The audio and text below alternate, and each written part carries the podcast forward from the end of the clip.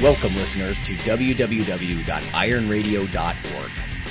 the website and podcast for all things strength sports and sports nutrition, with your hosts, Lonnie Lowery.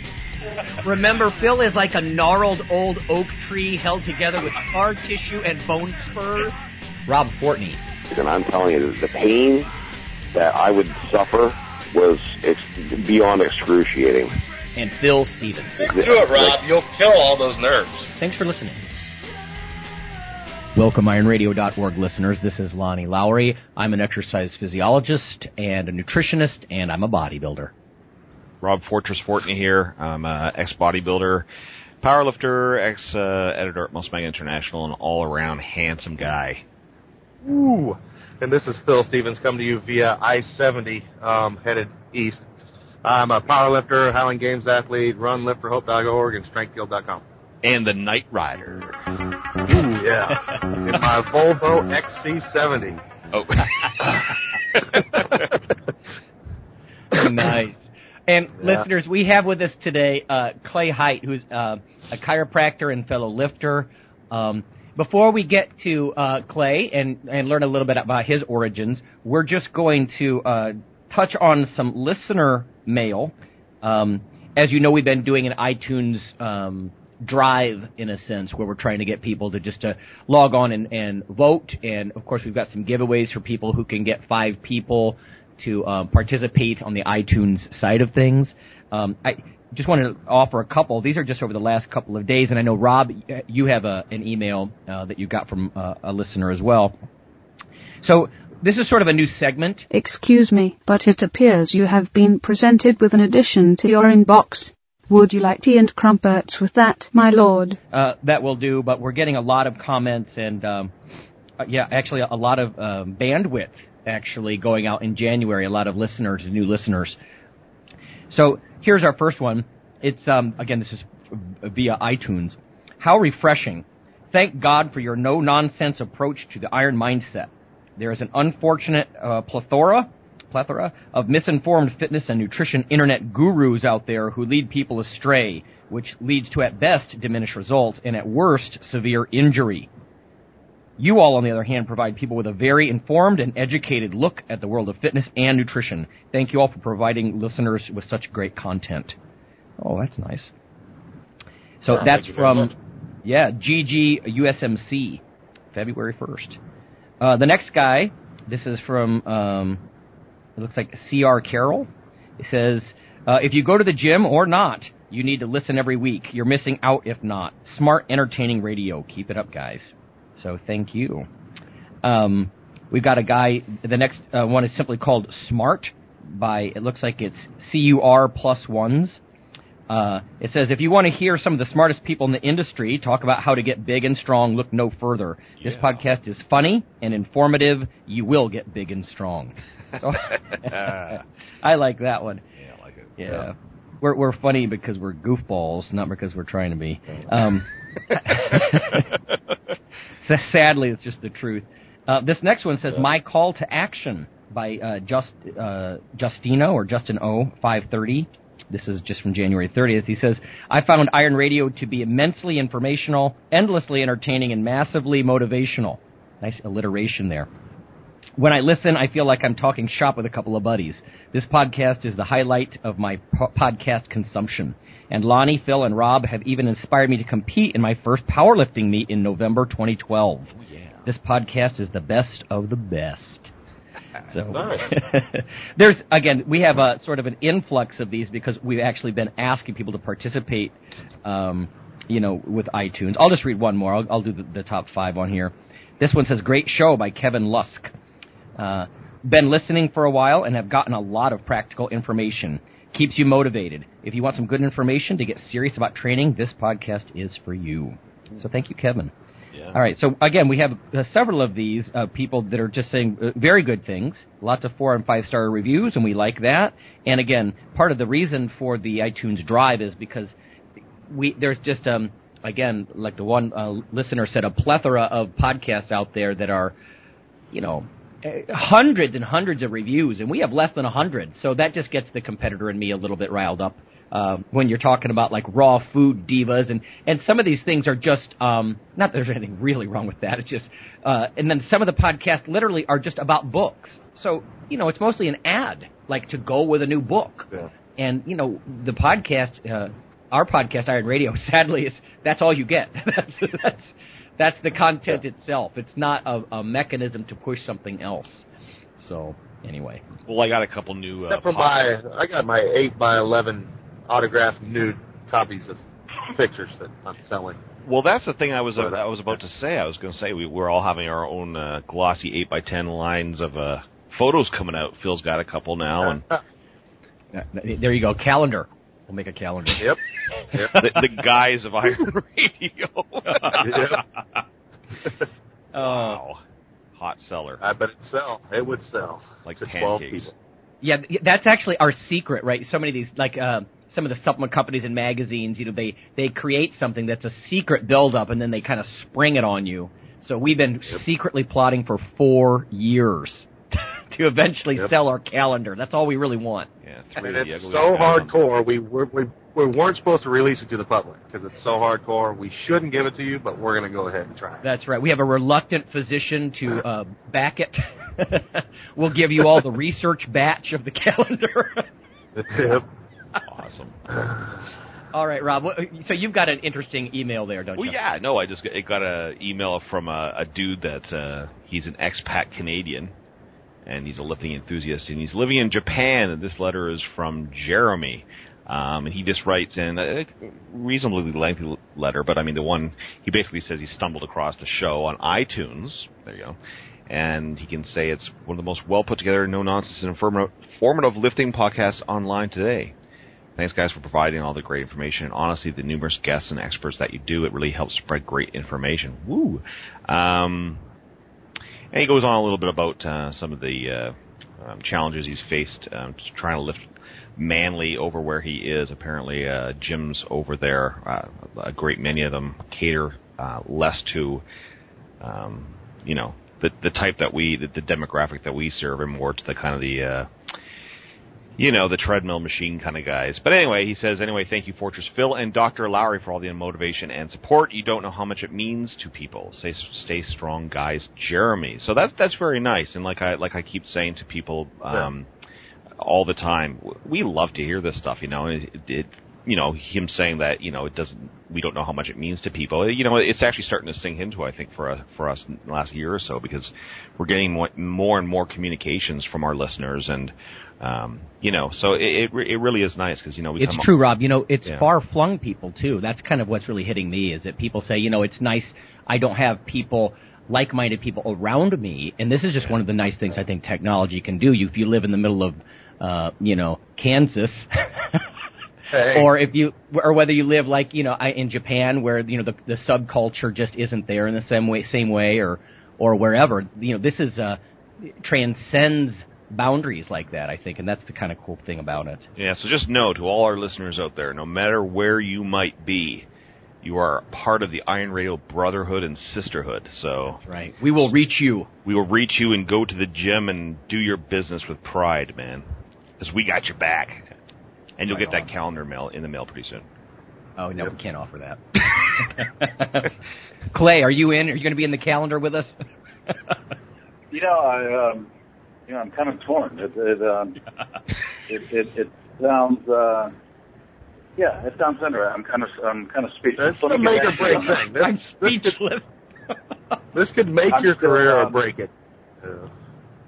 I mean, I know, Lonnie, you are a bodybuilder yourself, but for some reason, I don't have a massive desire to see you guys in a Speedo posing all sexy, so. Yeah, Clay, you haven't seen Phil's holiday card. Oh, boy. I'm not on his Christmas card list, which might be a good thing. Imagine a 280-pound dude with nothing but a power belt and a Santa hat. That's all I'm saying. Yeah, that's why I didn't nick it into my mailbox. I had wristbands. Yeah. We're going to serve up 12 months of that with our calendar. Serve up. All right. Wow. Let's get back here.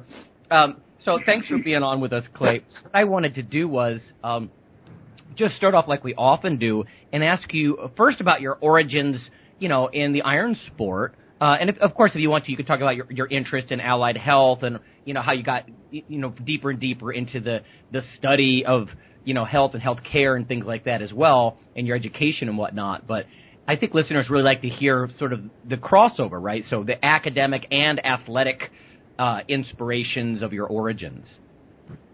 Yeah, well, I guess that's all that's a lot. I wouldn't know where to begin, but let's start.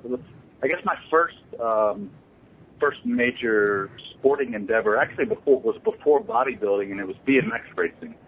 And I went to the local bike shop to I wanted to buy a racing bike, you know, quote unquote racing bike, not one from Walmart. So I went to the bike shop and put one on layaway, and the guy was building a BMX track around the corner. And so anyway, long story short, he recruited me to race. I think he just wanted more customers to buy, you know, number plates and gear and stuff. So he taught me into racing, and I absolutely loved it. I ended up racing, I don't know, like 12 years or so, and I actually ended up racing professionally before. Oh wow! Before I quit, like in high school, I was a professional BMX racer, and you know that was neat. That's sort of what it kind of sounds corny, but that's really what got my confidence going. Before that, I was just like a shy, nerdy kid, you know, that was smart, but I just was quiet, you know. And so with the BMX racing, because I was lucky to be good at it, you know, it just really boosted my confidence. So then from there, let's see, when I freshman year, well, I almost moved. When I graduated high school, I almost moved to Southern California, which is considered then, and it still is, considered the mecca of BMX racing. So, but as a professional, you know, you kind of need to be where the better people are if you're going to improve. So I almost moved to Southern California when I graduated high school, but for some reason I had the thought, and it's kind of funny now. I remember thinking, when I, you know, fast forwarding in my head, well, when I'm 35, which seems so far away, you know, like, well, when I'm an old man, would it be better if I had, you know, pursued professional BMX racing, moved to Southern Cal, or if I went to college? So I said, well, I think I know the answer to that. So I ended up going to college. And so then at that point, that's when I shifted to bodybuilding. I was already lifting to get better at BMX. At the time, I didn't care, you know, I didn't really care what I looked like. It was sort of a, you know, I don't know. It was more of a performance thing. I just wanted to pedal faster, man. That was it. So sure. So then I started lifting then, and actually, so it was my freshman year in college. But it was like by that point, I was hooked on competition and on, you know, setting and achieving goals, and what I called back then, it was like I was hooked on winning. You know, it was just for a shy kid, and I was a fat kid who were chubby by today's standards. I would be considered a chubby kid, but back then I was like a fat kid. So you know, so it was neat to you know, when I excelled in a sport, which is BMX, it just you know, I wanted more of it, I guess you could say, be in the spotlight or whatever and have something to compete for. And so I decided to pick up bodybuilding then. So when I was 19, I did my first bodybuilding show. Which was, at the time, actually, I was racing BMX and doing bodybuilding. And then I went to basic training with the Army, and that's when I officially gave up BMX racing. And and then kind of continued on with bodybuilding. Okay, so that's quite a leap there from, I understand the competitive part, but from BMX to bodybuilding. So you, I mean, obviously there was something in between there. You didn't just go from the physique of a BMXer to bodybuilding there, right? I mean, what was the draw into the actual bodybuilding? Well, I guess it was more, it's kind of like BMX really, where it was as much a matter of opportunity. And, you know, I was already lifting and a member at a, you know, a local gym that was, you know, pretty cool, kind of hardcore gym. And it was really, honestly, it was just like, well, I mean, I did get feedback from people that, like, you know, oh, man, you've got a good physique. And, but I guess it was more because I was like an endo-ectomorph, so kind of like when I started lifting, when I finally got rid of all my fat as well, and then I was able to build muscle fairly easily. So I guess it was, you know, part of it was that people commented on that I had, you know, good genetics, I guess, for bodybuilding, but it was just like it was there. I was already going to the gym, you know, initially to train for BMX, and some people there competed, and they had, you know, had flyers on the wall or whatever, and it was just one of those. You ever think of something? I'm sure listeners have too, where you think of a goal that's like would be so cool to do, but you think there's no way I could ever do that. You know, like, oh, that would be neat, but oh well, mm-hmm. You know. And that's how bodybuilding was for me. So when I had people around me that were like, oh, you should do this show, you know, coming up, whatever, this summer or whatnot. I just I don't know. I just decided to.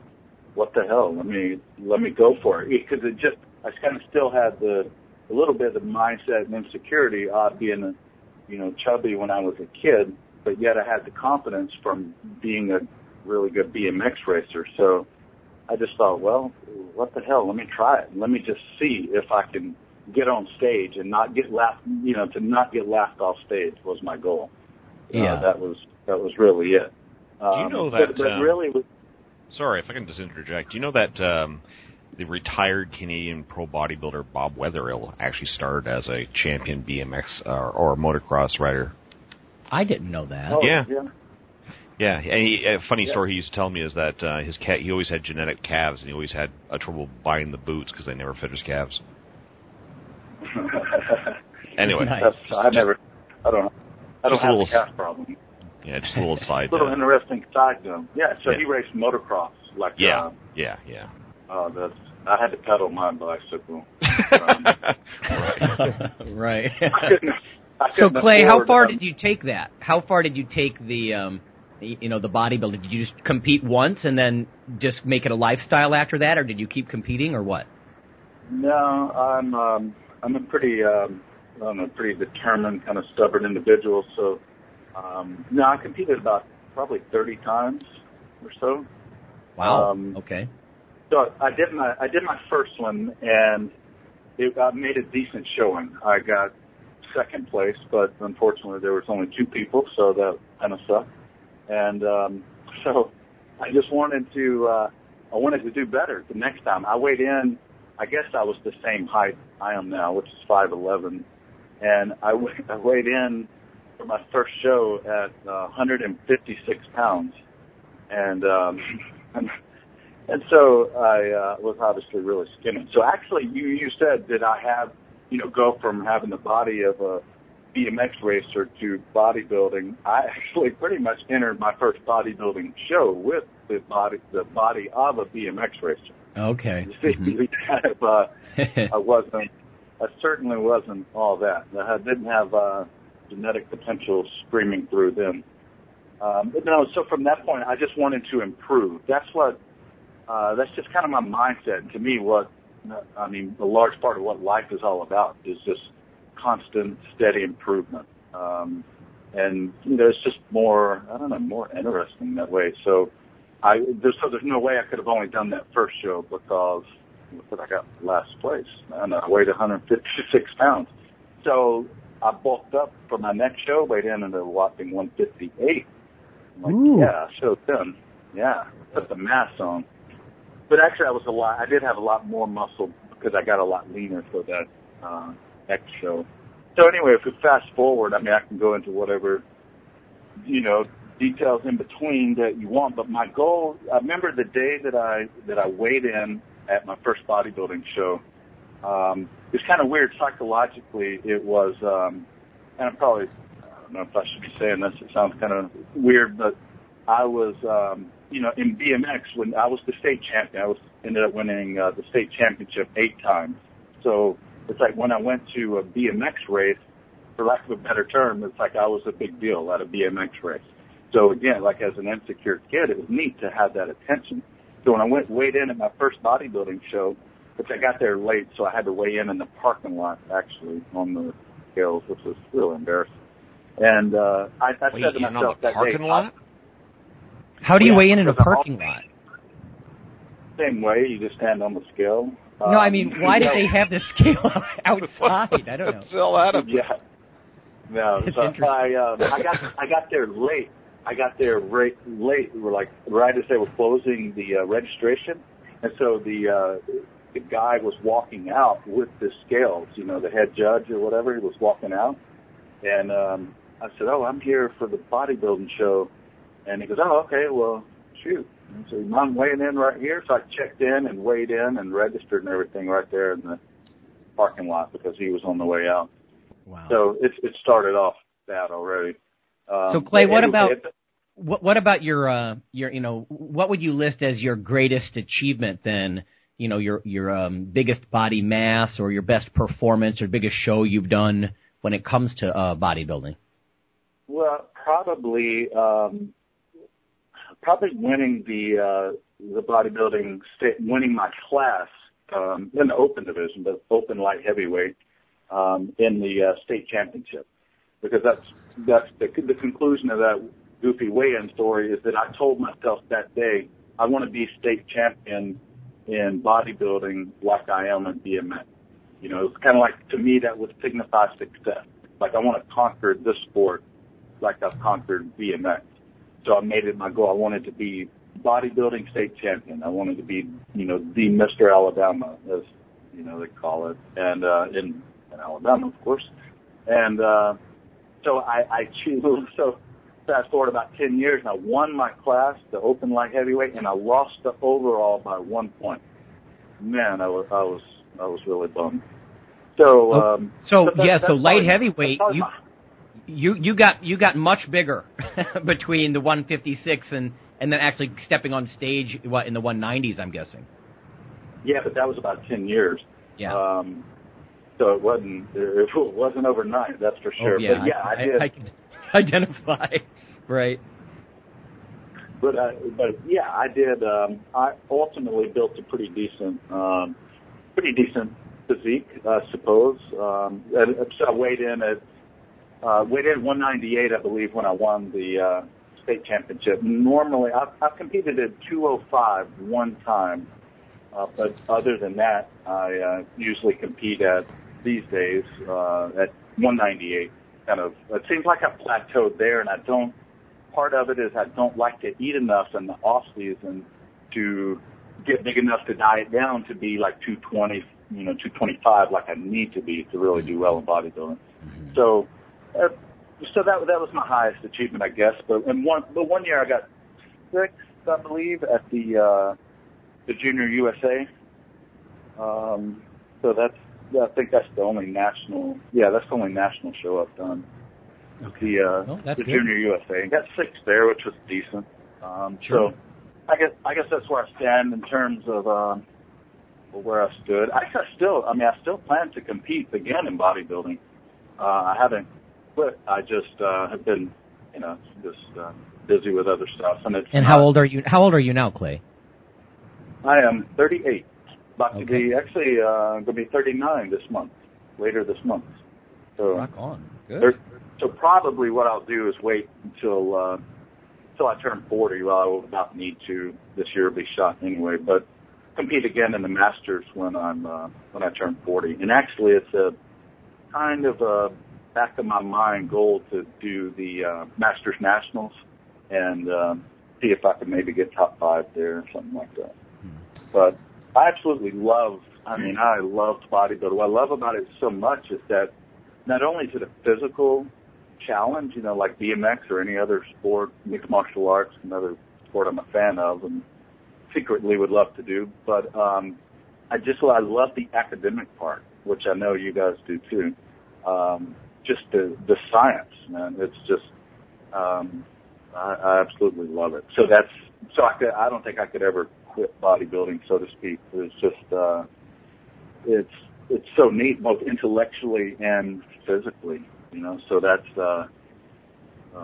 what got me into the academic part too, which I need to catch my breath for sure before I talk about that. But that's what, you know, just me, my interest in improving my own physique to not get my ass kicked as bad in the next bodybuilding show was my impetus or catalyst for me studying nutrition and training and so on. Right. Okay, I'll tell you what, Clay, we're going to go to break. When we come back, we'll start with a little bit of your background, and we'll set up the topic of the day. And listeners, the reason we asked Clay to come on is he's a chiropractor, and we're going to basically talk about chiropractic and how it overlaps with other health professions like nutrition or exercise physiology. And we're also going to talk about I want to ask Clay why there are so many bodybuilders, it seems like, among chiropractors, or maybe reverse that, how many chiropractors there are in bodybuilding. It seems like there's quite a few, and I'm just curious about that. So we'll be right back, everybody. Hi, this is Dr. Lonnie Lowery, and on behalf of Phil and Rob, I'd just like to let listeners know that if you love us or you hate us, we'd like you to leave a comment or perhaps vote for us on iTunes. It helps us out quite a bit on the popularity side of things. You can also follow Dr. Lowery, me, on Twitter. It's Lawnman7 on Twitter if you want to do that. We also have a Facebook page, the Iron Radio listeners page. So whether it's leaving a comment or voting for us or following us on Twitter or Facebook, that would be fantastic. Also, occasionally Rob or myself will write an article for another website, and Phil will as well. So lots of ways to interact, follow us in other media, and vote for us, and keep things going strong on Iron Radio. Thanks.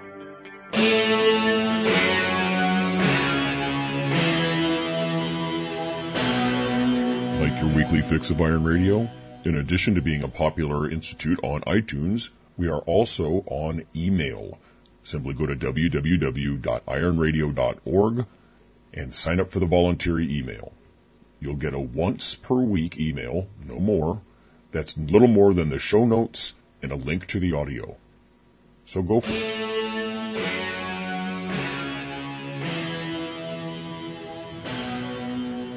Welcome back, Iron Radio listeners. This is Lonnie Lowery and Phil Stevens and Rob Fortney, and we have Clay Hite on the phone. Clay's a chiropractor, and we want to talk to Clay a little bit about sort of the good and the bad of chiropractic, and also how it overlaps with other health professions. If I can just read something quickly here. Part of the impetus for this was I read across a couple of websites and blogs, Mercola.com. There's a couple of blogs in here. Strength and Muscle Sport News. And the title of this sort of caught my eye because Rob and Phil and I, you know, we have pro and con, good and bad kind of experiences with chiropractors in the past. And I think Clay's going to point out, you know, there are better examples and probably poorer examples of what they do. But the title of this is Chiropractors and Naturopaths, Are They Dangerous? And just a couple of points here. It says, the medical profession has a long history of opposing alternative healing professions. Medicine's opposition to chiropractic was its strongest under the leadership of Morris Fishbein. This is about 50 years ago, and he launched a 50-year anti-chiropractic campaign in both professional publications and in the public media. And then it says, historically, in 1982 and again in the mid-'80s, there were some lawsuits between chiropractors and physicians. 5 chiropractors filed an antitrust suit against the American Medical Association. The Mercola website goes on to say the AMA continued to wage a campaign against chiropractic, and then brought in partners, the American Dental Association, the American Cancer Society, American Academy of Pediatrics, the American Psychiatric Association. And it says sort of, although the ongoing attack against osteopathic medicine has largely faded away, chiropractic still seems to be sort of a target of the AMA. And then here it says in 2006, the AMA, the way Mercola states it, declared war on natural medicine by publicly stating on its website a couple of issues that it has with chiropractic.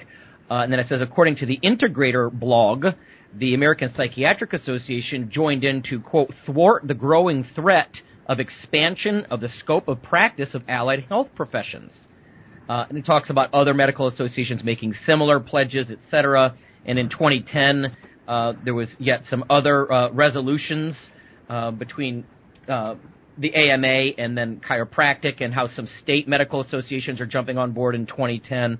So because of these sorts of things, and because I've heard, you know, such a breadth of these things, I think what I want to ask really here and open up for the topic of the day is, you know, if you can sort of educate listeners, Clay, what is the relationship between chiropractors when it comes to stuff like exercise programming or getting prescriptive with nutrition? You know, what's the relationship there for real? Well, let's see. Which one of those? Well, let's start with training and like exercise prescription and that sort of thing. I mean, what kind of background do chiropractors get there? Let's start with the exercise stuff. They have. It would be in terms of training. I mean, it's not specific. I mean, you think like what kind of training does a medical doctor have that enables him to write training programs? Well, nothing specifically. They don't take training classes, but they're certainly astute. They should certainly know type 1 from a type 2 and 2A and B muscle fiber. So it's kind of like having the fundamental knowledge, scientific knowledge. But where the chiropractic education excels and what parallels training is the biomechanics. Chiropractors actually get far more hours of education in biomechanics, kinesiology, human movement type classes, and even actually more anatomy and physiologies than you do in med school. You know, like comparing hour by hour. My point is, it would be similar to what a medical doctor would have, but I would venture to say maybe most chiropractors probably have, if you were to go head to toe, you know, like kind of a basic biomechanics, you know, the kinesiology of each joint. I would say the average chiropractor is, quite a bit better at that than the average medical doctor. But yeah, that sort of strikes a chord with me in exercise physiology. Like in our curriculum, for example, you know, the students, they take 2 years of anatomy and physiology, then they take anatomical kinesiology, then they take mechanical kinesiology. You know what I mean? So it sounds like chiropractors are getting something similar that the exercise phys students are getting then. Yeah, we get, it's like, getting a basic. Not only do we have undergrad, you have to have the undergrad anatomy and physiology to get in, but then we have gross anatomy, just like you do in med school, physiology. So, and then we have actually dedicated courses like a biomechanics course just on the cervical spine. And then the spine in general. Then we have appendicular biomechanics of the upper extremity. It's an entire course, just talking about the shoulder, elbow, and wrist. It's comparable and same for lower extremity. I mean, but the chiropractic education really is borderline ridiculous in biomechanics and how the body moves. But I bet you would agree that most people, see, my undergrad degree is in exercise science. That's what I started. I didn't set out to be a chiropractor. I actually wanted to be what I called a muscle doctor. I'm like, which kind of doctor studies and works on muscles? That's what I want to do. So I took out the curriculum, literally, of med school, osteopathic, DO school, chiropractic school, physical therapy, and so I took them out. And the way I decided was I read the classes that I was going to have to take for those curriculums, and then chose chiropractic. It's like it was the closest thing to being a muscle doctor that I could find. And you know what, Clay? I think a lot of times people, I'm sure listeners are familiar with hearing stuff like, before beginning any exercise or diet program, check with your physician. And again, it does seem funny because Phil and I were talking before we hit the record button. A lot of medical schools don't require a tremendous amount of nutrition, or like you're saying, certainly not a lot of exercise programming. And yet legally they seem to be the authority for signing off because of their background in physiology and pathophysiology and those sorts of almost tangential types of things as opposed to specific courses, you know. It is, and that's I mean, I don't give any thought to all the political, like, you know, this and now, the like bickering back and forth, which I mean, I think it's all ridiculous, and I think it's largely it's fear of the unknown. That's it. That's all it is. Like, you know, people tend to be biased. We tend to be biased toward people that are like us. I mean, that's a scientific. I mean, it's a proven fact. So I think most people, when people don't know about what chiropractic is, it seems weird to them, you know. Right. But, well, I'll tell you what, Clay. Let me cover the nutrition side then, because just yesterday I heard a radio spot here up in Minnesota, and it's literally a chiropractor who's setting up meal plans and charging for them. And I can tell you, you know, based on what you just said, I've seen something very similar, that professions love to protect their own scope of practice, and dietitians hate it when chiropractors start getting prescriptive with nutrition. So maybe explain a little bit about that. Where does a chiropractor fit, you know, giving prescriptive nutrition information, you know, and what makes them qualified to do that? Or do they run in parallel with dietetics? How does that work? Yeah, that's a good question. And it's, I mean, it's a fairly vague one. I mean, not specific in answer is what I mean, not a big question.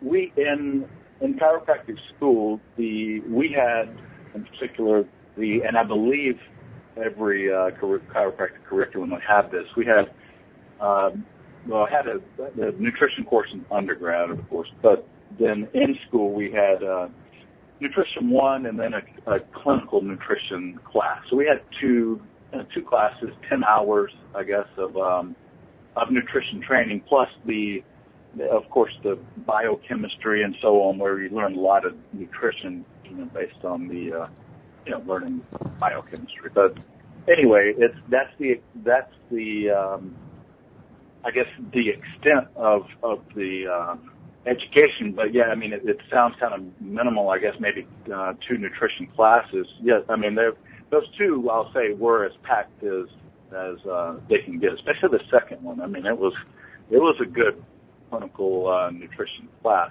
Now, where now you were saying that, like, you guys were talking about, you know, med schools and not requiring much nutrition. They don't.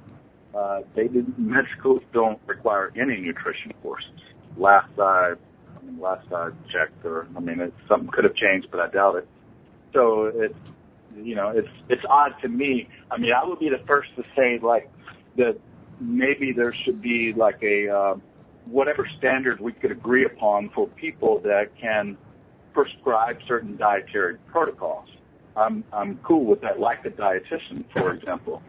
However, but then we've got to address, like, medical doctors that can do that as well, that have zero nutrition course. You know, that's right. Just a lot of the underlying physiology, right, or pathophysiology. But as far as straight nutrition, I do think it's changing somewhat. I think you're seeing more nutrition education among MDs now, but I still don't think it's a tremendous amount.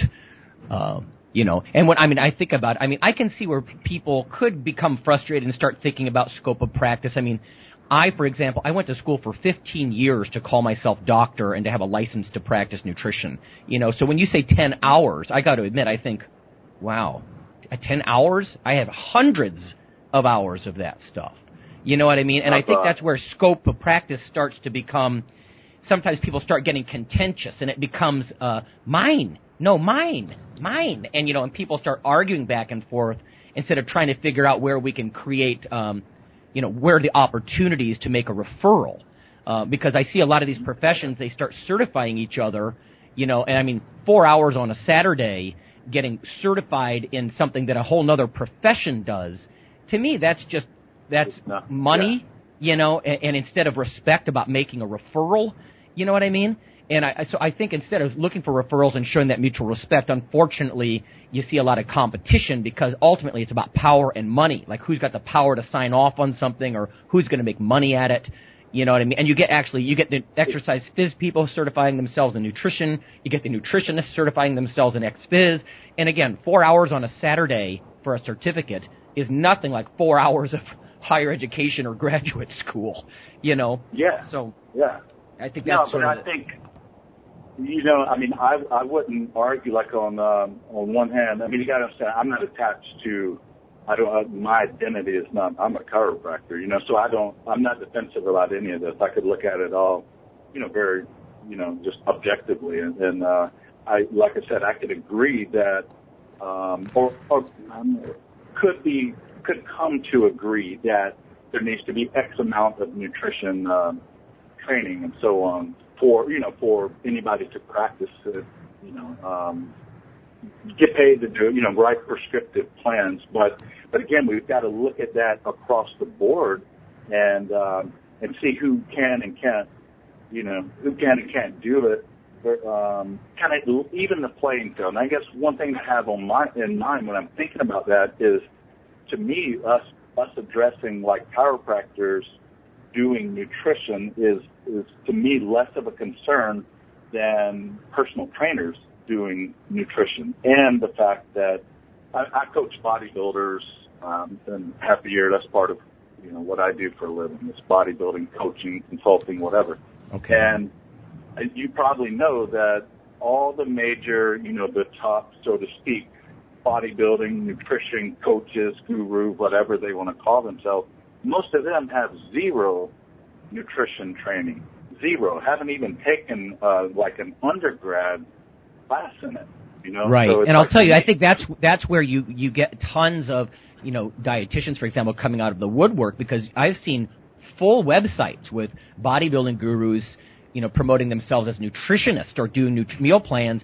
And I mean, they're doing this in states where the nutrition is regulated, right? They are literally committing misdemeanor crimes, and I think they don't even know it. I mean, as part of my training, I actually went on busts of people who were practicing nutrition without a license. Can you believe that? And I mean, sometimes I didn't actually agree with what was happening in front of me, but I was amazed at how serious some states are. And then, of course, some states much less, you know, rigorous and defensive in that regard. That's more of an annoyance to me, because I will say most chiropractors are decent at basic, you know, at the nutrition advice that they are going to give, you know, like to that extent that they're going to give in the office. I'd say most of it, and again, I'm trying to look at it as unbiased as possible, because I'm pretty critical of chiropractors myself. But I don't see a problem. I don't see many chiropractors trying to overstep their boundaries in terms of nutrition, because that's not where they make their money. They can, you know, it's I don't see a problem there. Well, that's an interesting point.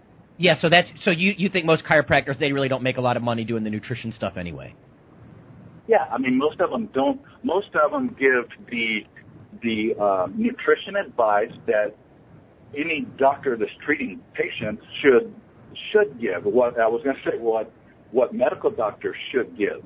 You know, when someone comes in and has high blood pressure, in my view, and I'm not anti, you know, medicine at all. Again, I'm just in between. We all need to work together, but it does bother me when a medical doctor, like somebody comes in with high blood pressure, and they get whatever, you know, medication to lower the blood pressure, but yet not one, you know, speck of advice on nutrition or exercise.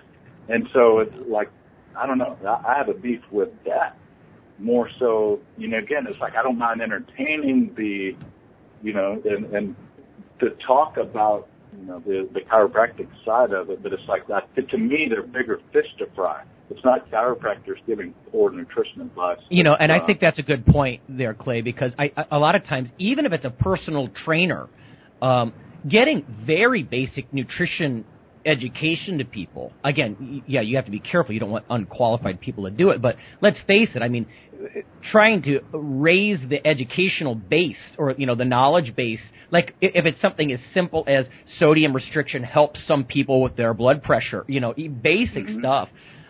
or about exercise in general. I mean, exercise is medicine, and yet, you know, exercise physiologists, they're not licensed.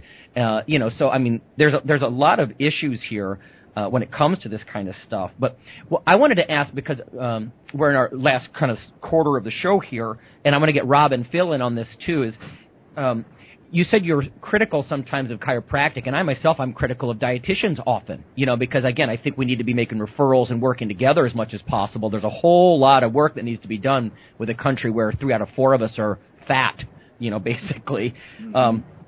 So what are some of the, you know, the good and the bad things that you've seen chiropractors do, especially as regards to, you know, weight trainers or just in general? Like, sometimes chiropractors, it seems like to me there's two schools. There are some that are very evidence-based, and then there are some that get, frankly, pretty far into left field. I mean, we've actually had some on the show before talking about green lasers and etching, you know, vitamin information into your energy field instead of taking vitamins. And, I mean, this stuff gets pretty far-flung. So, I mean, what's some of the good and bad that you've seen? You don't etch vitamins into... to yourself instead of taking them? No, I never had a class on that. Nope, never done that with a patient. Nope. Man, that's what kind I'm of behind the times. Man, now my beef with or my main critique, I guess, beef with chiropractic or chiropractors would be actually not from a standpoint. I would say like the training aspect again is not. Is a really a non-issue because chiropractors aren't, you know, aren't trying to overstep their boundaries in terms of what they're prescribing in terms of exercise. Mm-hmm. And but I would say what's more problematic, here's my beef, is the some that that do this they'll hire a marketing company to help them, you know, boost their practice and sell like visits in packages. You know, like try to sell people like $2,500 worth of visits. Like, oh, yeah. If you pay now for these, you know, for your 300 visits, which it's going to take to straighten your spine out, then, yeah, you know, if you pay up front, instead of being $10,000, it'll just be $2,500. So we take credit cards. So let's go ahead and. Frank, that just pisses me off. I've had chiropractors do that, make those kind of proposals to me. To be honest with you. Man, yeah, like block plans, I've had job offers from, you know, like chiropractors like that, and I'm sorry, man, I can't work for you. I can't work for you. Not my style. But that is that's one beef, and that's really the main one, because to me that's like you need to be in it for the betterment of the patient. I mean, that's it. And you're not, you know, that just shows that it's like, it's about the money. You know, it's kind of like you guys were talking about at the beginning, you know, having a show that's obviously, you know, a podcast that's obviously just a lead in to sell a book. Stuff like that's annoying to me. Right. You know, Clay, I'll tell you what, I think what you're talking about there has a lot of parallels with the drug industry. You know, most drugs are not designed to cure a disease, but rather to treat it, or even... Now, you know, they're marketing straight to consumers, and they'll say, take this drug or even take this accessory drug that boosts another drug. And again, I'm not anti-pharmacy either, but people are taking these booster drugs along with the main drug in case they might one day get a particular disease. You know what I mean? Yeah. And it's the same thing you're talking about there. It's like, let's get people strung out for the money, you know? Yes. Yeah. Just take Valtrax just in case you might get herpes. Just go ahead and take it. You know, go ahead and take Valtrax, just in case. You never know. But let's see, my other beef with, because the medicine thing is, that's a big annoyance of mine. But, I mean, because that's like what's in our society today. That's what's, to me, is what's of issue is over-prescription of medicine. But nonetheless, with chiropractic, I guess another beef will be chiropractors that do what we call rack 'em and crack 'em. It's like they adjust every patient. You know, they do a full spine manipulation. You know, adjust their cervical spine, thoracic spine, lumbar spine, and then pat them on the butt, and you're on your way. You know, like you rack 'em and crack 'em. Rack 'em up, put them on the put them on the table, rack them up, and then crack them, and then send them out. And it's like guys that are trying to see like X number of patients an hour. Yeah. You know, like you're trying to see 60 patients an hour or something like that, or whatever. That's that's not that many. I'm sorry, but I do know chiropractors that see 100 a day,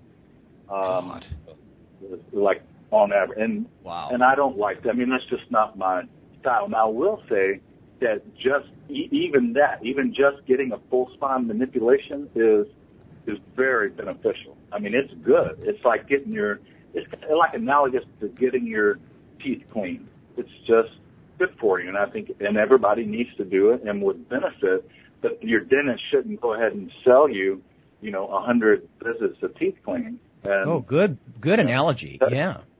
So, but I will say, even though, I'm critical of the rack 'em and crack 'em style, but I got to admit, it's not, I mean, it's still, it's like good. I mean, they're still benefiting, keeping the spine moving properly. And in its simple terms, that's what chiropractic does is actually a buddy of mine in chiropractic school that said this. It's, we restore motion to a fixated joint. It's like when you have a joint that's not moving properly and get, fixated. I mean, just the, the small degrees of movement, like in your, where your ribs, here's a great place where, there's no replacement for an adjustment when you have a rib subluxation, for example, where the rib meets the transverse process of the thoracic spine. Mm-hmm. That can get, as we breathe in and out, the ribs, it articulates at that joint, the ribs float up and down. Well, you can get a fixation there, and the rib, that articulation there is stuck, and it doesn't move properly. So it's like people have pain breathing deep, in and out, or a lot of times it'll be in the front, like along your sternum, they'll have a tender spot there. And then when they lean back, it'll like pop and kind of thud in the front. Those are kind of some symptoms of it.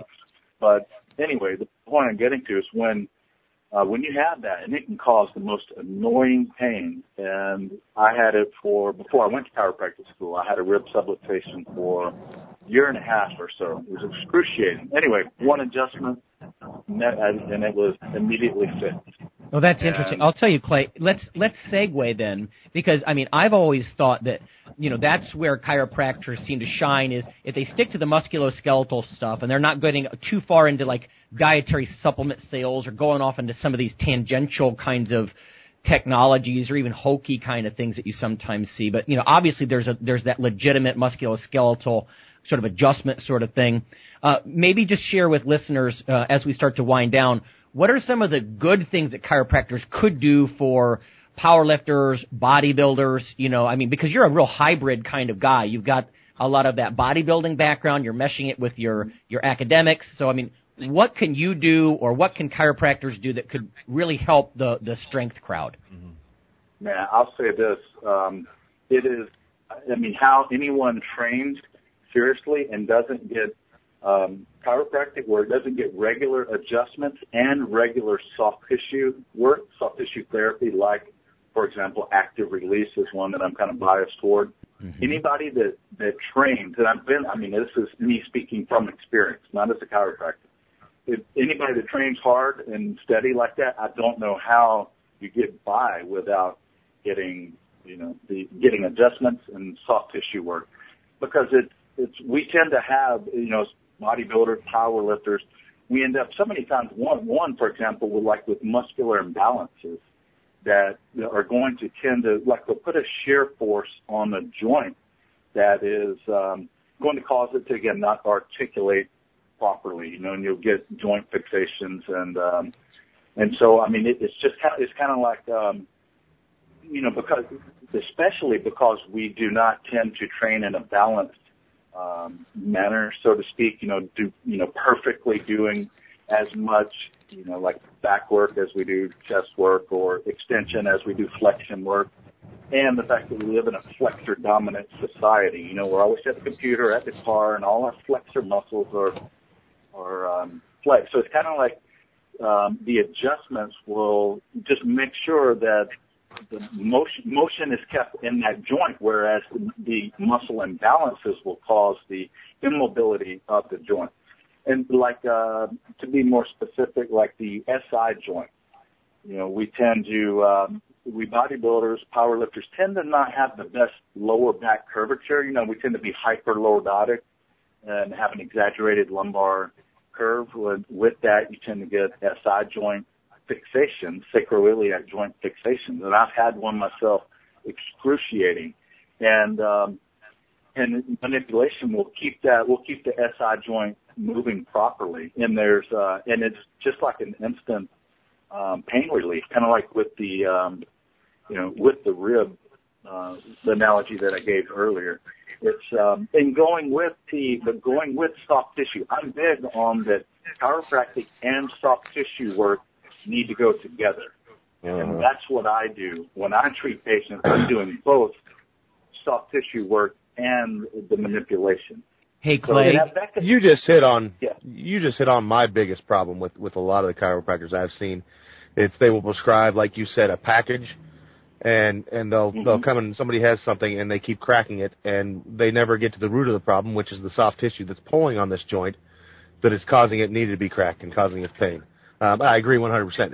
It's those ones that do not mix the soft tissue work with the skeletal work, I think, is my biggest problem. That and the ones that sell like magnetic bracelets that increase 20% of your power output and yada yada yada. But that's a different. No, I agree with that too. And here's one of my beefs too is, and I'm not even going to speculate whether it's good or bad, but because I'm open minded to whatever. But there's one like whatever it is. It's called, they call it network chiropractic, and they'll talk about adjusting someone without touching them, because they can feel their aura, and they're going to adjust their aura. Yes. And I'm like, hey, exactly. I'm like, man, hey, to each his own, but do not call that chiropractic. That pisses me off, because it's like, I don't do that. It's like, that's, to me, it's weird. I mean, I'm not, there's a lot of stuff we don't understand, and I'm open-minded to whatever.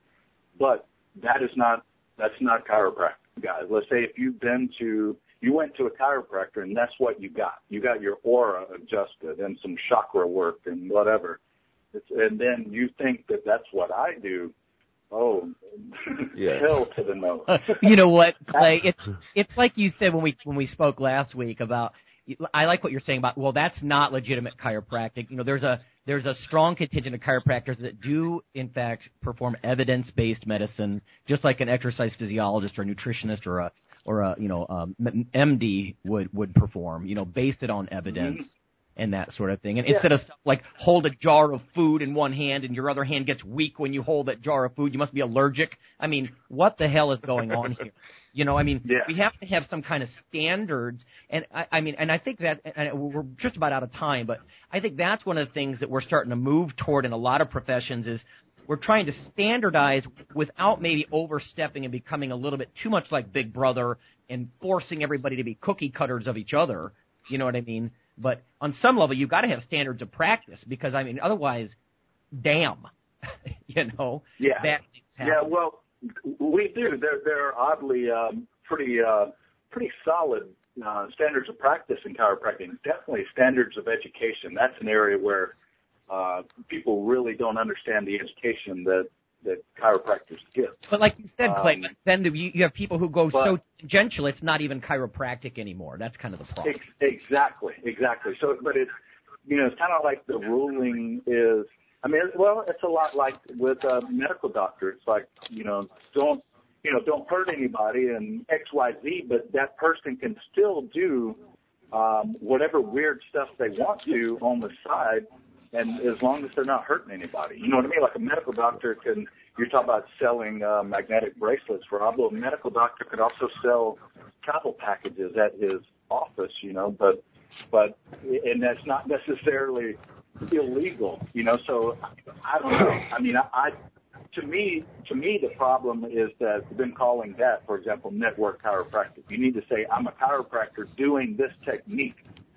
You know what I mean? Like it's separate because people like me, if you watch me practice or if I treat you, you wouldn't know that whether you got treated by a medical doctor that specializes in musculoskeletal stuff, by a physical therapist, or by whomever until it comes to the manipulation part. If you needed an adjustment, you know, I don't just adjust if you don't need it. So with people like me, and it's most chiropractors, honestly, at least half are like practicing solid, sound, fundamental chiropractic. So it's just, you know, it bothers me as much as you guys, kind of in a different way, but I think it's sad that people throw the baby out with the bathwater and don't start to, you know, don't look into the benefit, you know, don't know about the benefits that chiropractic can give because they've been exposed to the weirdness. Well, I'm going to end up here. Let me just finish up with a little endorsement, not just of Clay, but of evidence-based soft tissue or joint manipulation or whatever. I feel like I need that done badly. I'm one of those offenders that Clay was mentioning. You know, for 25, 30 years, I've been training my butt off. I'm probably nothing but a mix of scar tissue. We joke about Phil being, you know, nothing but scar tissue and bone spurs, but yeah. I have never had soft tissue work done. I've never been looked at, and I do feel, you know, now in my early 40s, you know, I feel like my hip is not articulating properly. I feel like, you know, I've got little tweaks and I'm losing range of motion. I used to be hyper flexible, not so much anymore. So it sounds to me like it's almost just maintenance like you would do on a car, and I've just been badly neglectful of that sort of thing. So you're exactly – I'm sorry. But that's it. It's like if nothing else, in its simplest term, people can look at chiropractic as maintenance because we know there are plenty of studies that show that when you immobilize a joint, it's going to deteriorate. They've done it in animal studies where they immobilize some poor, the joints and some poor dogs, and the joint deteriorates. Mm-hmm. And so we can't, when our own joints, one, if they don't move properly, they hurt, but then two, they're just not getting, they're going to deteriorate. So if nothing else, it's like it maintains motion in the joints, and it's, I don't know, if someone gets, you know, goes to a good chiropractor and gets some good work, it's like I don't think they would go back. You know what I mean? I think they'd stay with it and see and reap the benefits. But. Yeah. In fact, we may ask you on in the future. I'd love to do an episode just on, you know, ART basically, you know, and some of the different soft tissue. We had Keith Scheinman on last year, and he's a massage therapist and exercise physiologist, and he does some of that. But I'd like to talk about qualifications of that, you know, where people can look for practitioners, you know, legitimate practitioners that do that and do it right, especially from a bodybuilding perspective, which I know you have. So that'd be awesome to get you on in the future, I think. Yeah. Yeah, that would be great. I actually used to be the director of a massage therapy school. So I've got quite a bit of awesome experience or whatever opinion in massage. But they go chiropractic. I mean, the chiropractic and massage, soft tissue work so go hand in hand. It's again, and I don't see how people don't, you know, don't get it and don't benefit. Just kind of look for the right one. It's, well, especially, you know, Clay, in a sport like ours where what do we talk about? Going into the gym to annihilate ourselves. You know, we brutalize ourselves, and I mean, it's true. You do all those things, and I mean, from osteoarthritis to just, you know, I don't know, scar tissue, whatever. It just seems like this is exactly the kind of stuff that I'd like to dig into a little bit in the future, get some practitioners on that can, you know, give some advice to some of the lifters. You know, what's the value of some of these sponge or bead type rollers and all this kind of, you know, maintenance stuff. I think we should probably have a maintenance episode. So, yeah. That sounds great, and I would love to be on again. Well, I would love to be on again at any time, but and talk about some specifics, you know, specific, I don't know, you know, injuries or treating, you know, gym type injuries and so on. That, you know, get into some specifics. I'm all about. Right. So, like I'm thinking one, like the head of the radius, one place where, and I'll stop at this, I promise. But the head. The head of the radius, right under your brachioradialis, right at the elbow joint, where the head of the radius articulates and it actually has a little bit of spin to it. I don't know if you have guys have ever been doing like tricep stuff and your elbow pops there kind of on the side and it hurts, like in the, like I said, kind of on the lateral anterior aspect. Anyway, it can happen from just from the head of the radius being subluxated, which means slightly out of place, and you get, if you get that adjusted and get it put back in place, it is like instant relief, and the elbow pain that you've had for 6 months is gone. And combine that, I would do a little ART over the muscle, the brachioradialis there, and it's gone. Dude, we're coming to see you. We're coming to see you because we're all brutalized. Well, and again, anyway, I just wanted to thank you again for being on. We're just about out of time. So, and thanks, listeners, for all that feedback that we got earlier in the show. You know, that kind of stuff is always appreciated. And it's good to talk to guys like Clay, Dr. Hite, and other people that we've had on, whether it's soft tissue or whatever, because I think it opens up our awareness. You know, I think a lot of lifters, they do go through life like we're guilty of, and I think a lot of our, you know, Iron Brotherhood here, maybe thinking, you know, I've been living with this. You come to accept it, and instead, you know, you got to dig into the science, dig into the practice, and try to, you know, become aware that, oh, my God, maybe I don't have to hurt, or maybe I can do something that all my lifts are going to go up, you know. So it sounds like good stuff to me. Yep. Exactly. Well said. Right. Well said, Lonnie. And I love the show. Love what you guys are doing. It's awesome. Just like the reader said, keep it up.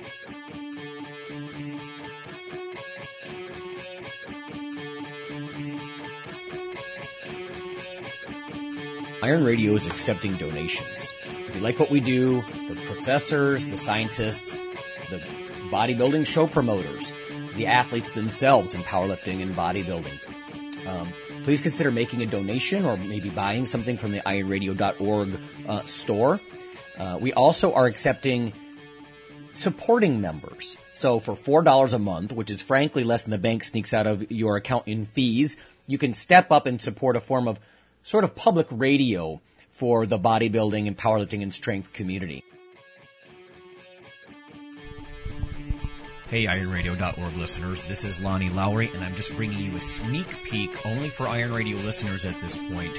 If you Google CRC Press, Lowery, L-O-W-E-R-Y, and protein, you can be some of the first people on the planet to see this book. It's specifically for strength athletes, everything on the safety of high-protein diets, the efficacy, the dosing, the types, practical applications and case studies. This is a textbook. It's not what I would call an industry book. This is not pseudoscience. This is the state-of-the-art science. And if someone wants to critique you on your extra protein intake, this will be something you can hold up and say, this is what the literature says about stressed kidneys or bone loss or gout or dehydration or increased muscle mass over time or leanness or what types are best. This is the ultimate source in one place. Little disclosure here. I do make a single-digit percentage of royalties on this book. It's such a low amount, however. Obviously, I haven't done it for that purpose. I did it because, like you, I want to have something I can hold up in one place that's modern literature instead of what perhaps a health educator might tell you about the benefits and the potential concerns, if there are any, on ample protein diets specific to a population like ours. Thank you. The Iron Radio podcast and all of the audio on ironradio.org is for informational purposes only. If you're interested in starting a diet or exercise program, it's important to check with your physician. Also seek the help of registered dietitians, athletic trainers, and qualified exercise physiologists in order to make the progress that you need.